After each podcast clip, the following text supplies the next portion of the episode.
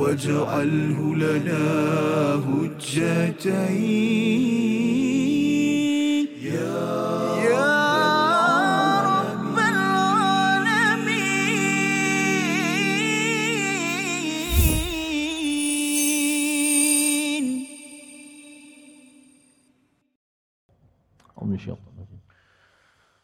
وأقيموا الصلاة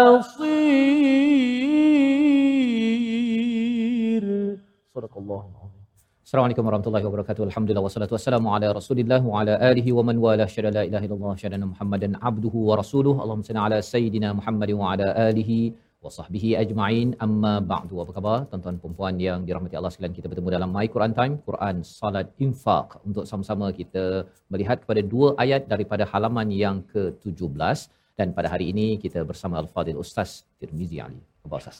Baik, Alhamdulillah. Alhamdulillah, Safas. Apa khabar, Safas? Sihat? Alhamdulillah. Kita masih lagi bersama dengan rakan-rakan kita Masya Istiqamah Allah, ya. Ahlan wa sahlan dan juga uh, jemaah kumpulan daripada daripada orang kampung lagi Orang Ustaz. Hari ini kampung, sekali ya, lagi alhamdulillah sama-sama dengan kita. masya-Allah. Insya-Allah dengan Ya. wajah yang sama. Insya-Allah. Wajah Ha, yang cuma kedudukan lain sikitlah. Okey, masya-Allah. Insya-Allah. Ya. Okey. Hari yang berbeza ya. Hari yang berbeza ada perubahan. Alhamdulillah kita ucapkan terima kasih kepada tuan-tuan yang berada di studio, yang berada di rumah untuk terus kita istiqamah, kita doa pada Allah Subhanahu Wa Taala agar Allah mengajarkan ilmu kepada kita. Subhanakala ilma lana illa ma 'allamtana innaka antal alimul hakim. Rabbi zidni ilma. Moga-moga terus kita mendapat keberkatan, kebaikan daripada ilmu yang kita peroleh daripada sesi pada hari ini. Mari sama-sama kita perhatikan apakah ringkasan bagi dua ayat yang kita akan baca sebentar lagi iaitu daripada ayat yang ke-109 apakah isinya? Sifat dengki Bani Israel.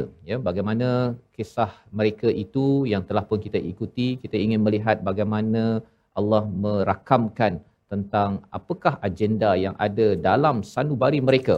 Dan inilah yang perlu kita fahami dan bagaimana kita memberi respon kepada mereka diikuti pada ayat yang ke-110 ganjaran bagi mereka yang menunaikan solat dan zakat dan kita akan sama-sama melihat mengapa solat dan zakat ini muncul selepas bercakap tentang bagaimana orang-orang yang ahli kitab ini sebahagian daripada mereka yang berdengki yang hasad kepada orang-orang yang beriman. Mari sama-sama kita baca dahulu dua ayat ini dan kita cuba memahami kalam daripada Allah Subhanahu Wa Taala.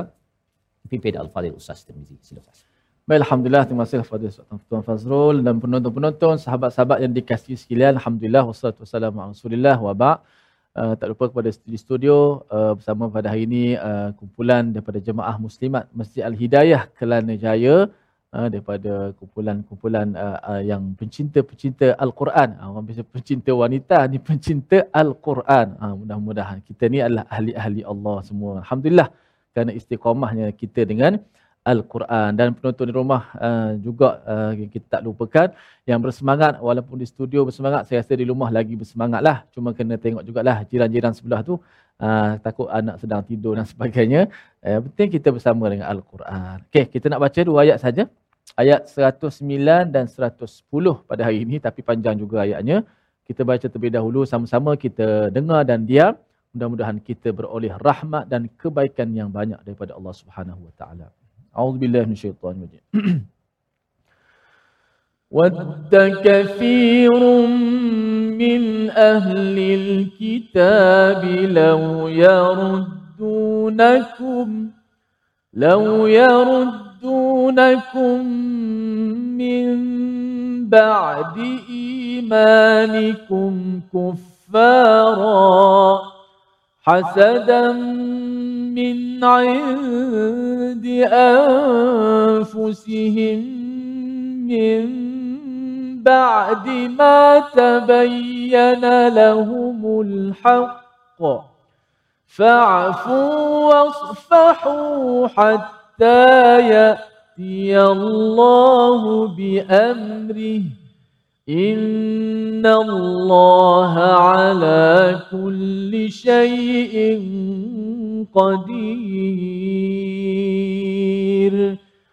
وأقيموا الصلاة وأقيموا الصلاة وآتوا الزكاة وما تقدموا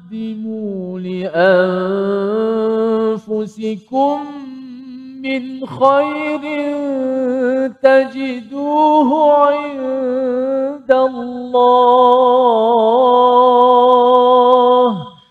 إن الله بما تعملون بصير. صدق الله العظيم. Surah Al-Azim itulah bacaan ayat yang ke-109 dan 110 yang dipimpin Al-Fadhil Ustaz Tirmizi. Terima kasih ucapkan pada Ustaz ya sama-sama bersama dengan tuan-tuan yang berada di rumah yang berada di studio untuk kita membaca uh, kandungan daripada halaman yang ke-17 ini. Sebelum ini kita berbincang tentang bagaimana tentang uh, nasakh mansuh ya di dalam Al-Quran ini sendiri dan kemudian bercakap tentang kebesaran Allah dan jangan mempersoalkan kepada kepada Nabi Muhammad sallallahu alaihi wasallam yang menjadi pesuruh Allah sehingga ditanyakan soalan-soalan yang pelik kepada Nabi ketika hayatnya ataupun pada zaman ini mempersoalkan kepada sunnah Nabi kepada mereka yang ingin mengikut kepada susu galur ataupun jejak Nabi Muhammad sallallahu alaihi wasallam. Jadi ini adalah yang kita sudah belajar dan bercakap tentang uh, apa yang telah disampaikan ini. Maksudnya apabila kita tidak mempersoalkan kepada nabi tetapi kita cuba mengikut kepada nabi itulah tanda iman. Tanda iman. Dan mempersoalkan nabi ini di kalangan orang musyrik termasuklah kepada orang-orang ahli kitab ustaz ya. Dan inilah yang dinyatakan pada ayat 109 apakah isi kandung uh, bagi sebahagian daripada ahli kitab ya? Sebahagian bukan semua ya. Wadda kathirum min ahli kitab ya. Iaitu amatlah ya amatlah uh, diingini oleh ahli kitab ini. Ya maksudnya di sini Allah menggunakan perkataan min. Perlu kita beri perhatian betul-betul. Min itu maksudnya sebahagian ustaz ya. Jangan pula kita kata Yahudi orang Yahudi orang Nasrani itu ah dia memang ahli kitab. Memang dia ni nakkan kepada dia memang dengki kepada kita. Bukan. Dia hanyalah sebahagian daripada mereka. Tapi mari kita tengok apakah realitinya. Wadda kathirun min ahli kitab law yaruddunakum min ba'di imanikum kuffaran hasada.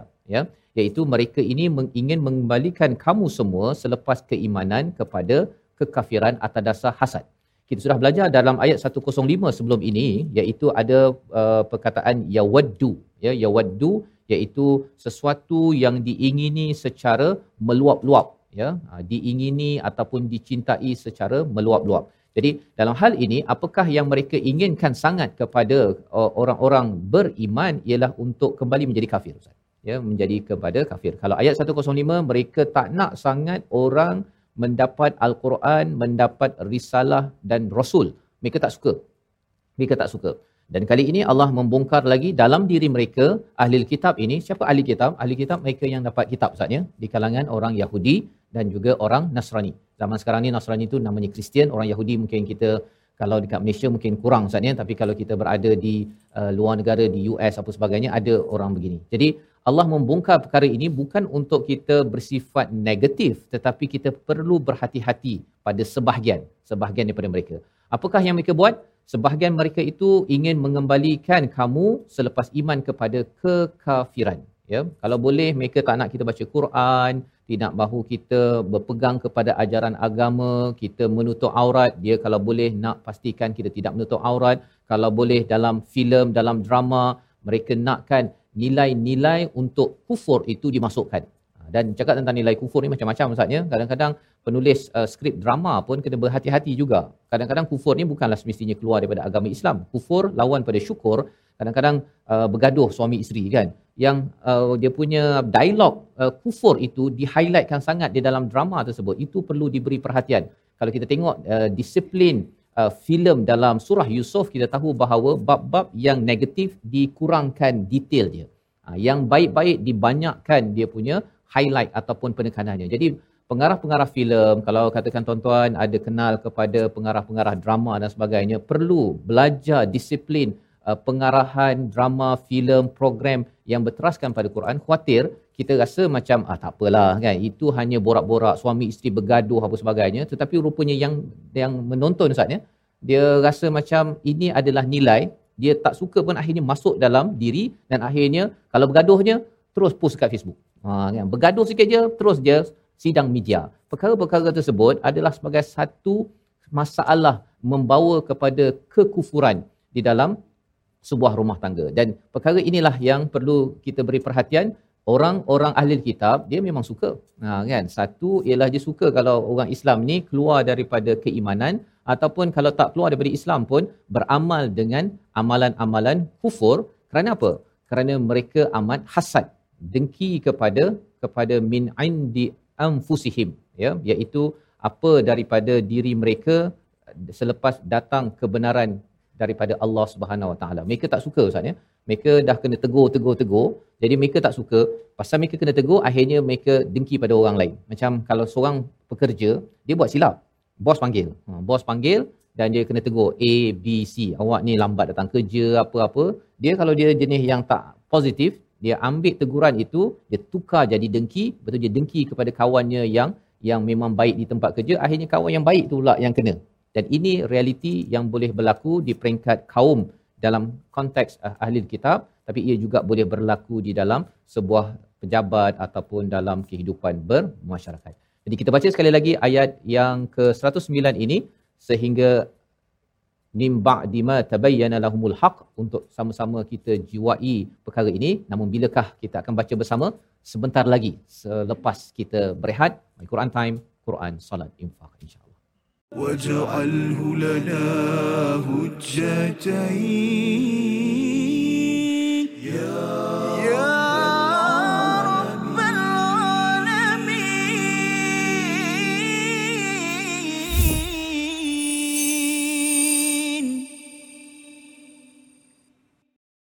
ود كثير من أهل الكتاب. لو يردونكم.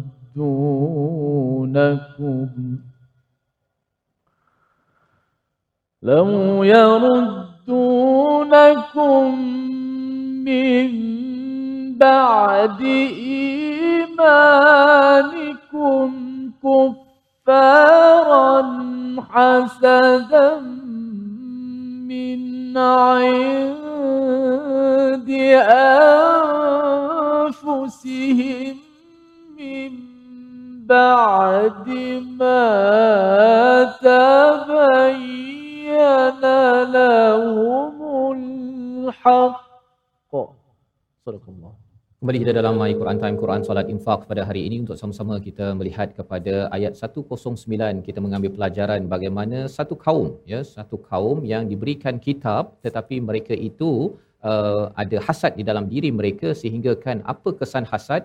Mereka inginkan orang yang mendapat sesuatu itu kembali kepada kepada kekufuran. Dan hasad ini dalam konteks ahli kitab tapi lebih daripada itu dalam hidup kita juga kita perlu belajar sesuatu berkaitan dengan hasad ini. Inilah yang dikomentar oleh Syekh Muhammad Al-Ghazali ya uh, menyebutkan tujuh sebab hasad ustaz ya tujuh sebab hasad jadi walaupun ini bercakap tentang ahli kitab tapi kita nak belajar juga agar kita ni ada al-Quran jangan jadi orang hasad ha ya jangan jadi orang yang dengki kepada sesama muslim ya belum lagi bercakap tentang uh, dengan orang-orang yang bukan Islam ya kita tak nak jadi ber, begitu dari segi akhlak kerana ianya adalah suatu perkara yang buruk yang dirakamkan pada ayat 109 pada hari ini. Jadi tujuh perkara tersebut mengapa sebab hasad? Yang pertama, uh, seseorang itu hasad disebabkan permusuhan dan kebencian. Itu sebab pertama. Dia pasal benci seseorang, maka akhirnya dia nak kenakan seseorang. Maksudnya, nombor satu. Nombor dua adalah ta'azzus kerana rasa diri bagus. Uh, rasa bahawa Bani Israel ataupun ahli kitab ni rasa saya lebih bagus daripada Gentile, daripada orang-orang selain daripada Yahudi, maka mereka tak suka bila Al-Quran, risalah, kenabian itu hadir dibawa oleh malaikat Jibril kepada Nabi Muhammad di kalangan orang Arab. Nombor dua, ya. Jadi dalam hidup kita ini kita jangan rasa bagus ustaz ya. kita rasa macam saya ni bagus sepatutnya saya yang naik pangkat lepas tu dia akan mula berdengki kepada orang lain nombor dua nombor tiga ialah menjadi kebiasaan bagi dirinya dia menggunakan orang lain ha, dia suka guna orang lain dia suka guna orang lain jadi bila bila orang lain pula yang berkuasa alamak habislah peluang saya dapat projek peluang untuk saya dapat kemuliaan. Kalau zaman Bani Israel itu dapat kemuliaan dapat jadi ketua. Jadi ketua boleh sapu yang bawah ya. Kecuali apabila seseorang itu ada integriti amanah dalam dalam kepimpinan. Nombor tiga. Nombor empat dinyatakan Syekh Muhammad Ghazali ialah ta'ajjub ya. Ta'ajjub ni maksudnya dia rasa diri itu eh hebat juga. Ha ya. Tadi ta'azzuz rasa diri lebih berharga lebih mulia.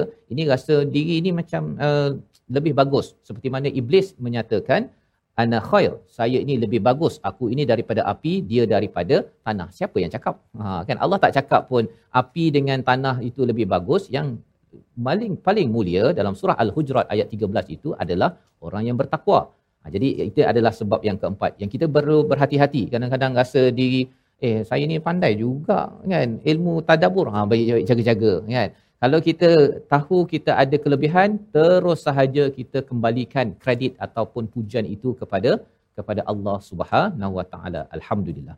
Perkara yang kelima, takut dengan kehilangan tujuan ataupun takut terlepas. Ha, dia ada sesuatu perkara agendanya yang takut terlepas ya dan takut terlepas tu biasanya adalah agenda dunia Ustaz ya. Agenda akhirat takut terlepas dia akan makin lagi makin lagi hatinya subur, hatinya lembut untuk membantu orang lain malah mendoakan sebabnya salah satu cara untuk mengelakkan hasad ini Ustaz ya, kita tengok ada orang yang kita rasa kagum, kita doakan orang tu.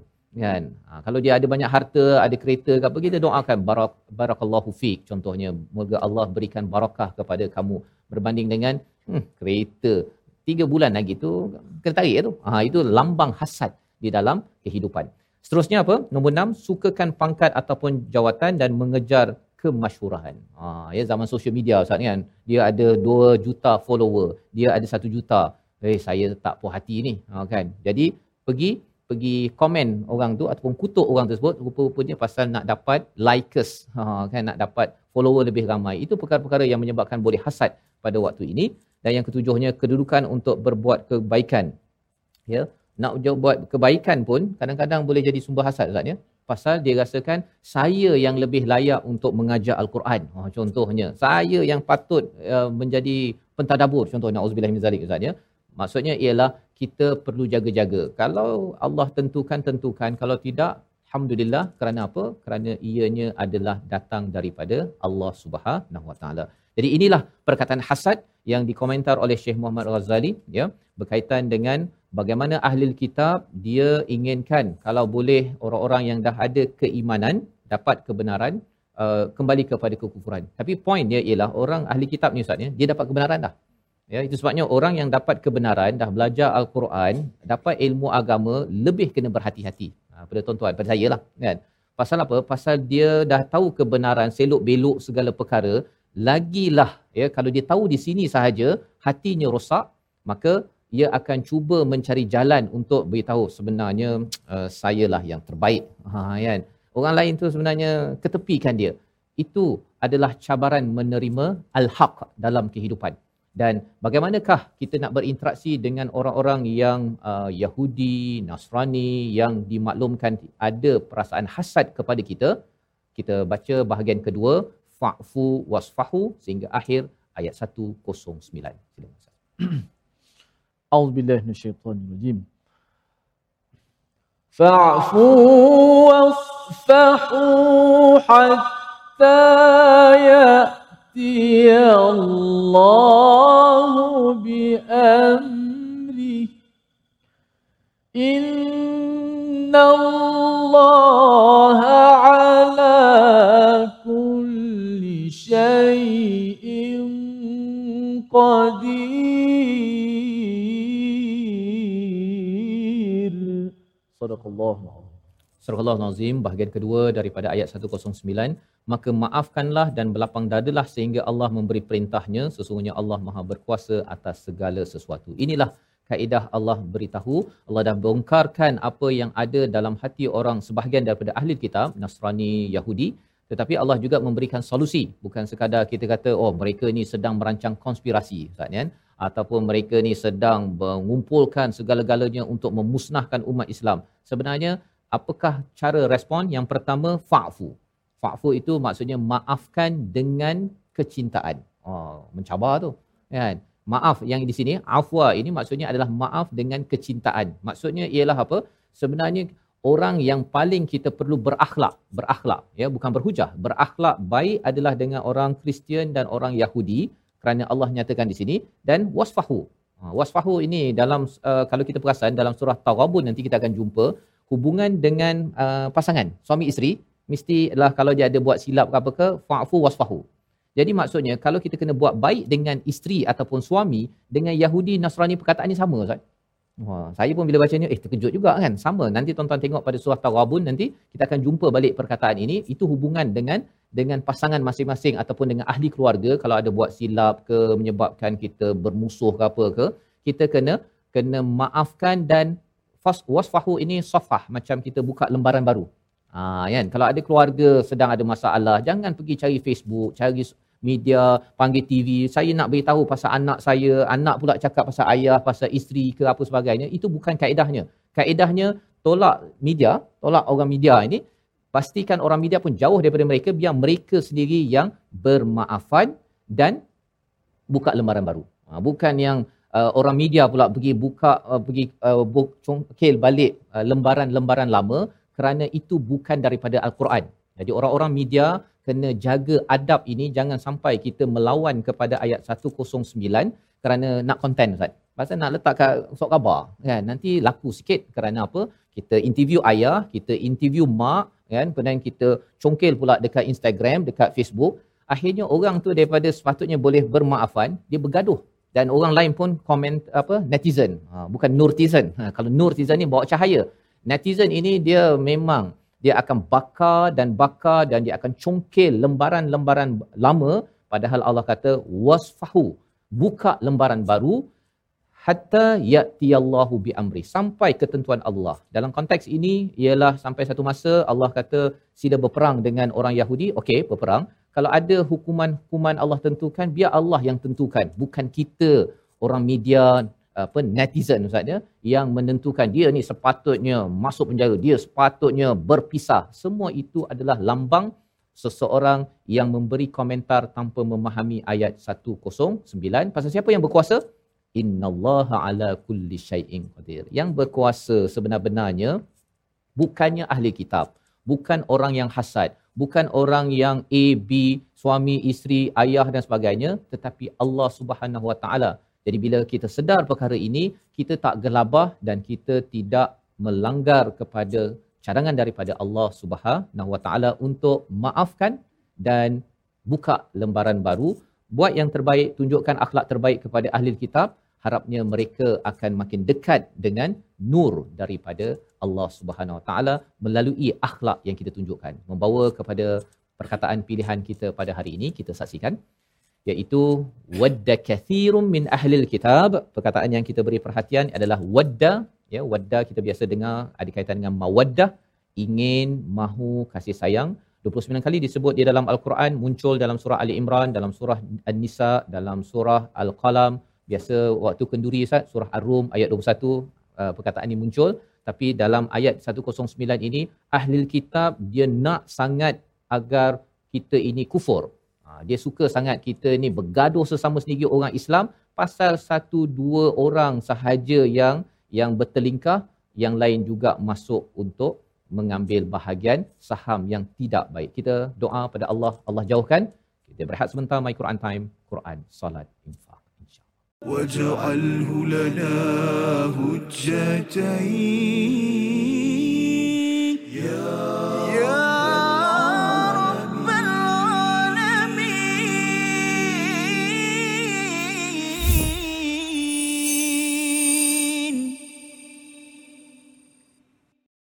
رحمن يا رحمن ساعدني يا رحمن اشرح صدري قرآن املأ قلبي قرآن واسق حياتي قرآن. Subhanahu Wa Taala sentiasa memberi pertolongan kepada kita dengan sifat ar-Rahmannya, melapangkan dada kita dengan Al-Quran, memenuhi hati-hati kita semua dengan Al-Quran dan menerangi akan kehidupan kita dengan Al-Quran Karim. Allahumma amin. Alhamdulillah, terima kasih kepada semua sahabat-sahabat yang terus setia dalam My Quran Time. Ahlan wa sahlan juga kepada penonton-penonton di studio uh, daripada Jemaah Muslimat Masjid Al-Hidayah Kelana Jaya. Alhamdulillah. Uh, dan juga kumpulan istiqamah kita safas eh. Baik, kita nak lihat uh, slide kita, paparan kita uh, untuk ulang kaji tajwid. Yang pertama, memperkemaskan sebutan kalimah ahlil kitab. Oh, dalam ayat wadda kathirum min ahlil kitab tadi, ada perkataan ahlil kitab. Yang mana huruf ha yang mati itu. Uh, banyak di kalangan pembaca Al-Quran bila sumpah, jumpa huruf ha yang mati, uh, dia qalqalahkan huruf ha itu. Wadda kathirum min ahli ah. Dia dah matikan ha dah. Cuma dia dia tak lepaskan huruf ha itu dengan sifat yang rakhawah sifat lepaskan suara dan nafas. Tapi dia dia dia hidupkan dengan qalqalah ahli jangan ahli ahli ahli. Cuba sebut wadda كثير من أهل الكتاب لو يردونكم Satu, dua, mula. ود كثير من أهل الكتاب لو يردونكم ود كثير من أهل الكتاب لو يردونكم ود كثير من أهل الكتاب لو يردونكم Ya, begitu eh huruf ha jangan kita qalqalahkan huruf ha ahli. Kadang-kadang dia dah betul dah ha tu dah dimatikanlah. Cuma bila nak ambil lam tu dia masih lagi bawa suara ha tadi. Jadilah dia sebagai ahli ahli ahli ahli gitu eh. Okey. Itu yang pertama uh, sempurnakan huruf ha dan juga yang kedua kita tengok di uh, paparan kita memperkemaskan sebutan huruf sa pada kalimah uh, wadda kathirum. Huruf sa. Uh, sepatutnya huruf sa dulu tak apa kita pergi ke depan sikit. Huruf sa uh, huruf sa yang titik tiga tu uh, alif ba ta sa. Kan? Uh, kenapa? Kenapa dalam susunan uh, ulama susun uh, selepas alif uh, ba ta sa. Lepas tu jim. Kenapa ba ta sa tu diletak sekali? Ha, zaman Rasulullah, Nabi tak ajar gitu. Hamzah dulu, ba dulu, kita beralih, ba, ta, sa, jim. Kita belajar. Ha, ni soalan sikit lah. Ha, supaya bagi segar sikit. Nak, nak, nak tadabur lagi ni. Kan? Kenapa ba, ta, sa tu diletak sekali? Kan? Ha, jawapannya, tak apalah saya tanya, saya jawab. Okey? Jawapannya kerana dia adalah bentuk yang sama. Ha? Dia punya bentuk tu sama. Ba, ta, sa tu lebih kurang bentuk yang sama dibezakan dengan titik. Lagilah dulu tak ada titik. Maka ulama yang nyusun, saya pun lupa nama dia, dia menyusun itu uh, meletakkan kenapa alif satu. Kemudian yang kedua batasa satu. Kemudian jim ha kha satu. Mengikut rupa dia begitu. Jadi senanglah kita nak bezakan antara uh, huruf kalau duduk terabur-terabur susah juga uh, berteraburan kan. Jadi alhamdulillah uh, jasa para ulama memudahkan kita uh, anak-anak kecil kita uh, cucu-cucu kita untuk menghafaznya. Alhamdulillah. Eh? Okey, huruf sa lah balik kepada huruf sa tadi. Ha, oleh kerana huruf sa ni tidak ada dalam percakapan bahasa masyarakat Melayu kita ni, jarang sebut sa. Kan? Ha, kita sebut sin yang banyaknya S kan. Saya, kecuali orang kata, tak tahulah lidah pendek eh, saya suka. Ha, tu mungkin ada masalah mungkin pada pada lidah ataupun tidak kena makhraj yang betul. Jadi dia biasa cakap saya suka uh, air sirap. Ha, jadi begitu pula salah sepatutnya salah dia salah benda yang pelik lah. Ha, biasanya S ni dah biasa dalam uh, cakapan kita. Maka bila ada Quran, tak boleh wadda kasirum, tak boleh. Kan, tak boleh, kita boleh ambil lewa, tak boleh baca ikut sedap mulut, tak boleh. Wadda kasirum, wadda kasirum min ahlil kitab law yaruddunakum. Sila. ود كثير من أهل الكتاب لو يردونكم Jaga intonasinya. Wadda kathirum min, ha, min tu turunkan suara sesuai dengan baris kasrah bagi bawah, ha, turunkan suara. Wadda kathirun min ahlil kitab law yaruddunakum. Hmm.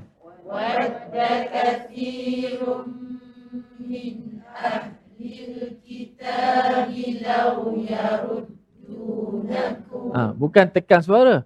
Wadda kathirum min. Ha, tak nampak dia punya intonasi suara. Turun berdebak. Orang Terengganu kata turun debak. Turun jat- jatuh. Terjun turun. Ha, bukan turun dengan tangga. Terlalu turun tangga sikit-sikit. Wadda kathirum min ahlil kitab. Ha, tu turun tangga. Kita nak turun cepat. Terjun selalu. Na na na na. Ha. Na na na na biar jumpa. Kan? Wadda kathirum min ahli alkitab law yaruddunakum. Wadda kathirum min ahli alkitab law yaruddunakum. Ha, tengok uh, uh, apa, apa jurubahasa isyarat kita. Barakallahu fik ha puan azlina. Macam mana Puan Selina? Na na na na. Macam mana buat? Ah, ada. Ah, kan ada dia punya alur alih-alih dia. Ah, jadi kalau yang kat depan saya tak boleh, tak, tak tahulah. Ah, kan? Wadda kafirum min ahli alkitab law yaruddunakum Wadda kathirum min ahli الكتاب لو يردونكم لو يردونكم من بعد إيمانكم كفارا. لو يردونكم من بعد إيمانكم كفارا. لو يردونكم من بعد إيمانكم كفارا لو يردونكم من بعد إيمانكم كفارا Okey, kita ulang dua potongan ini dan kita cuba hafaz ha, melalui pengulangan-pengulangan bacaan, pendengaran dan penglihatan kita kepada mushaf. Mendengar, melihat mushaf ha, dan diulang-ulang itu satu konsep yang paling mujarab, ha, paling kuat untuk kita mengingat ayat-ayat Al-Quran. وَدَّ كَثِيرٌ مِّنْ أَهْلِ الْكِتَابِ لَوْ يَرُدُّونَكُمْ ود كثير من أهل الكتاب لو يردونكم. لو يردونكم من بعد إيمانكم كفارا. لو يردونكم من بعد إيمانكم كفارا. لو يردونكم من بعد إيمانكم كفارا لو يردونكم من بعد إيمانكم كفارا Ha, pas- uh, uh, ada dua eh. kom kom kat situ ah. Jangan kom kom. Ha, tak boleh kom. Lau yaruddunakum. Jangan lau yaruddunakum. Ha, bunyi kasar sikit. Kan? Ada orang Terengganu kat sini. Kan? Takut orang Terengganu dia banyak berdengung-dengung. Eh? Jadi ada ada gigi pula kat belakang. Ya, kum, ha, kum, ku, ku, ke, ki, ku. Okay. Wadda kathirun min ahli alkitab law yaruddunakum.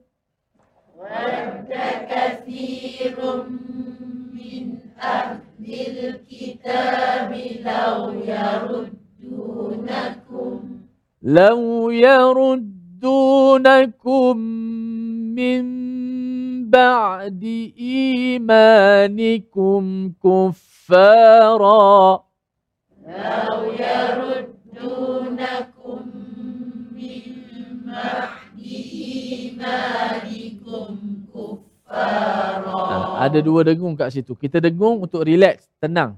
Lau yaruddunakum min ba'di imanikum kuffara.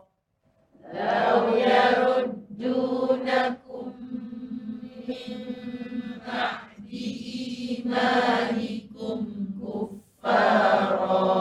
Ha, baru tenang bacaan kita. Lau yaruddunakum min ba'di imanikum kuffara. Lau yaruddunakum min ba'di imanikum kuffara. Okey. Tutup mushaf. Wadda kathirun من أهل الكتاب لو يردونكم. ود كثير من أهل الكتاب لو يردونكم. لو يردونكم من بعد إيمانكم كفارا. لو يردونكم من بعد إيمانكم كفارا Masya Allah, Allah Alhamdulillah bil Quran. Kita berehat seketika, jangan ke mana-mana. Kembali selepas ini. واجعله لنا هجتين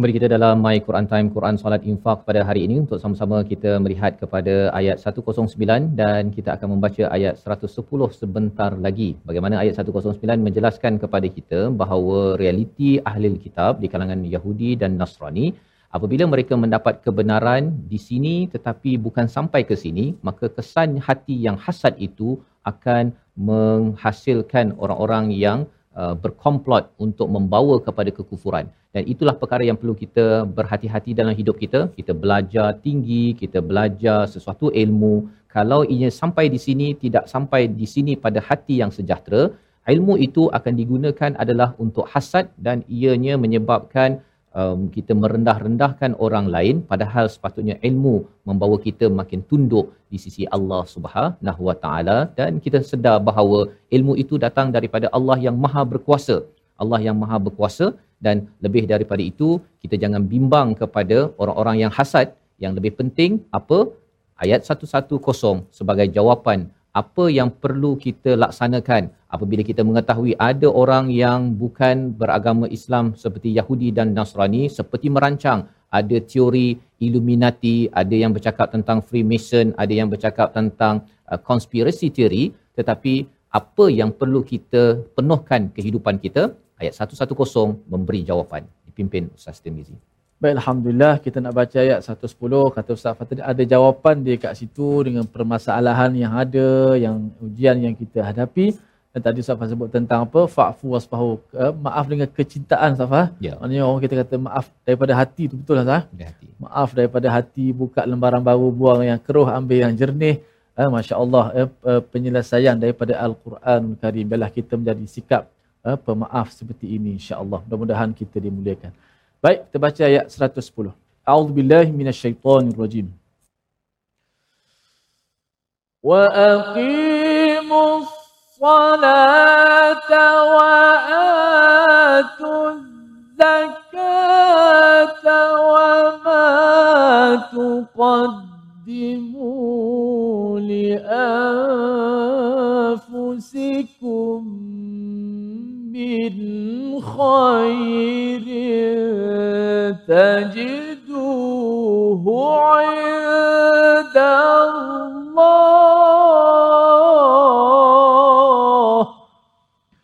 إن الله بما تعملون بصير. صدق الله.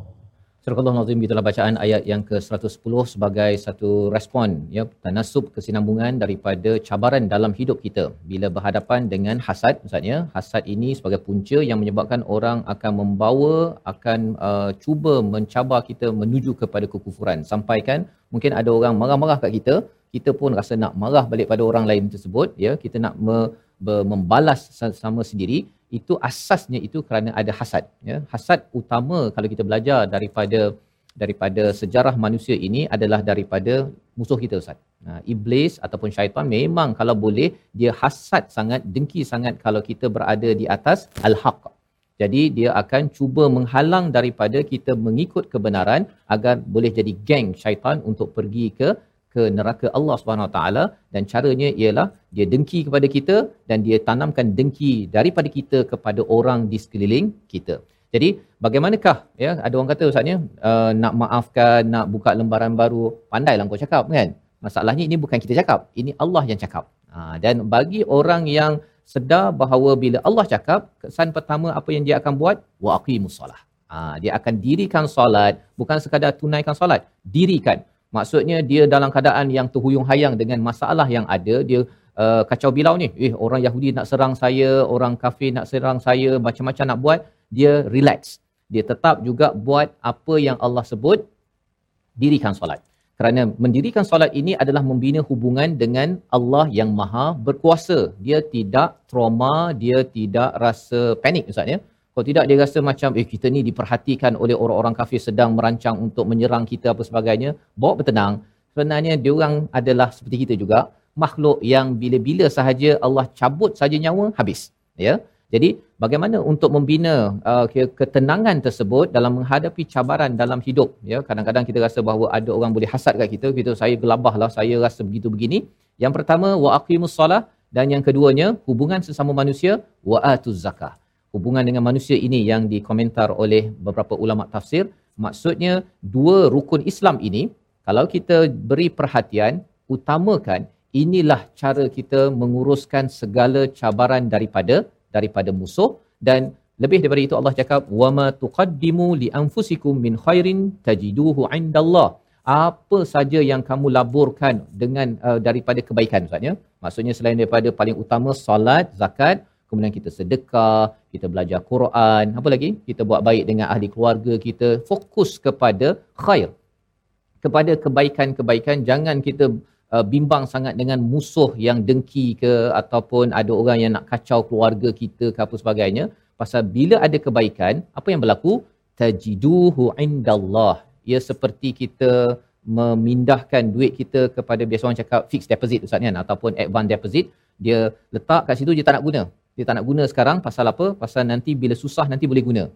Orang yang buat kebaikan seperti tuan-tuan baca Quran. Ya terus fokus pada solat zakat buat kebaikan. Apa saja buat baik baik cakap baik perkara buruk terus kita tinggalkan.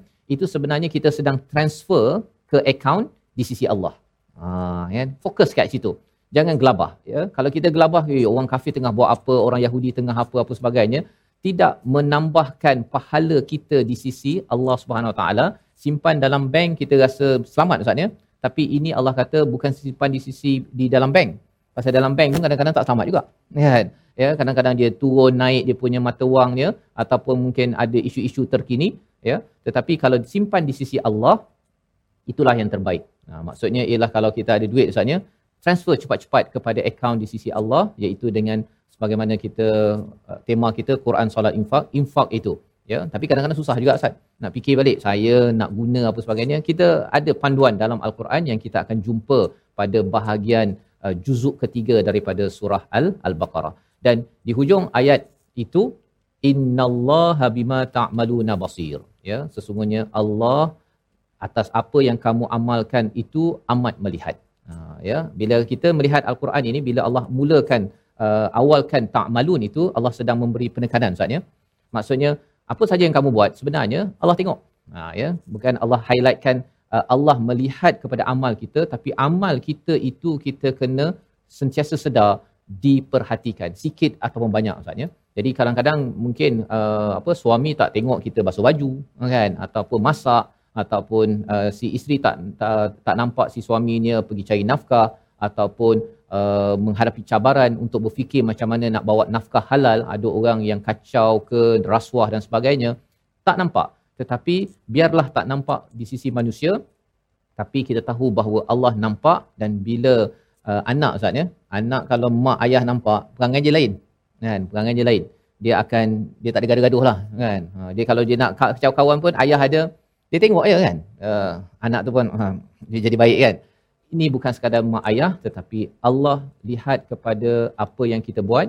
Moga-moga ianya memberi semangat kepada kita untuk terus membina pelaburan dan saham di sisi Allah dengan melakukan kebaikan demi kebaikan. Jangan kisah kepada kepada orang yang hasad kerana kebaikan itu bila dapat diberikan dan disimpan di sisi Allah, Allah akan bantu kita untuk menyelesaikannya. Membawa kepada resolusi kita pada hari ini, kita saksikan.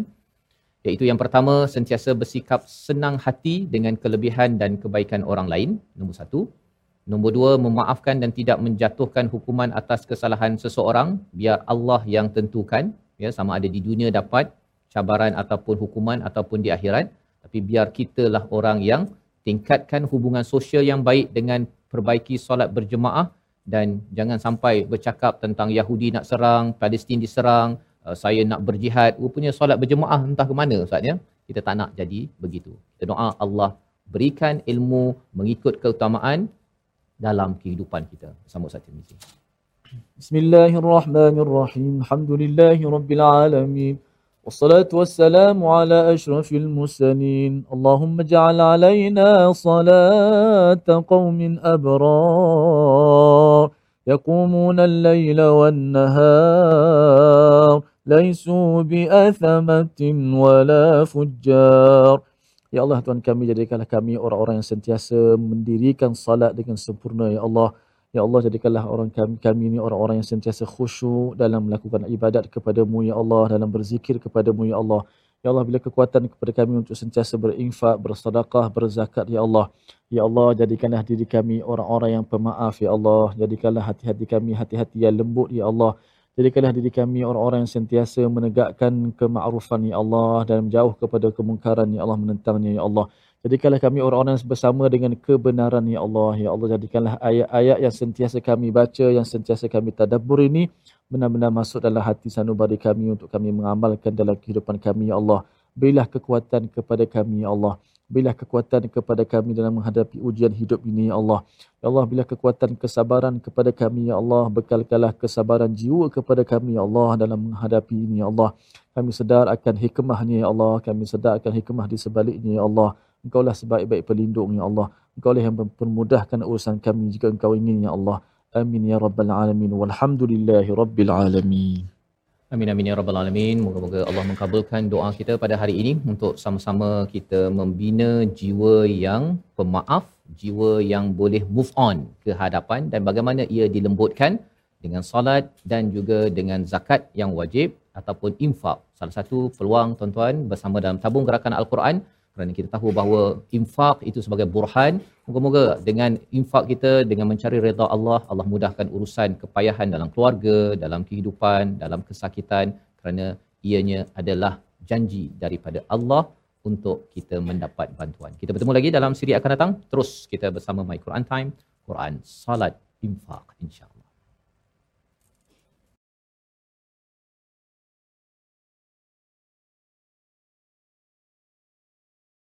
آناء الليل وأطراف النهار واجعله لنا هجتين.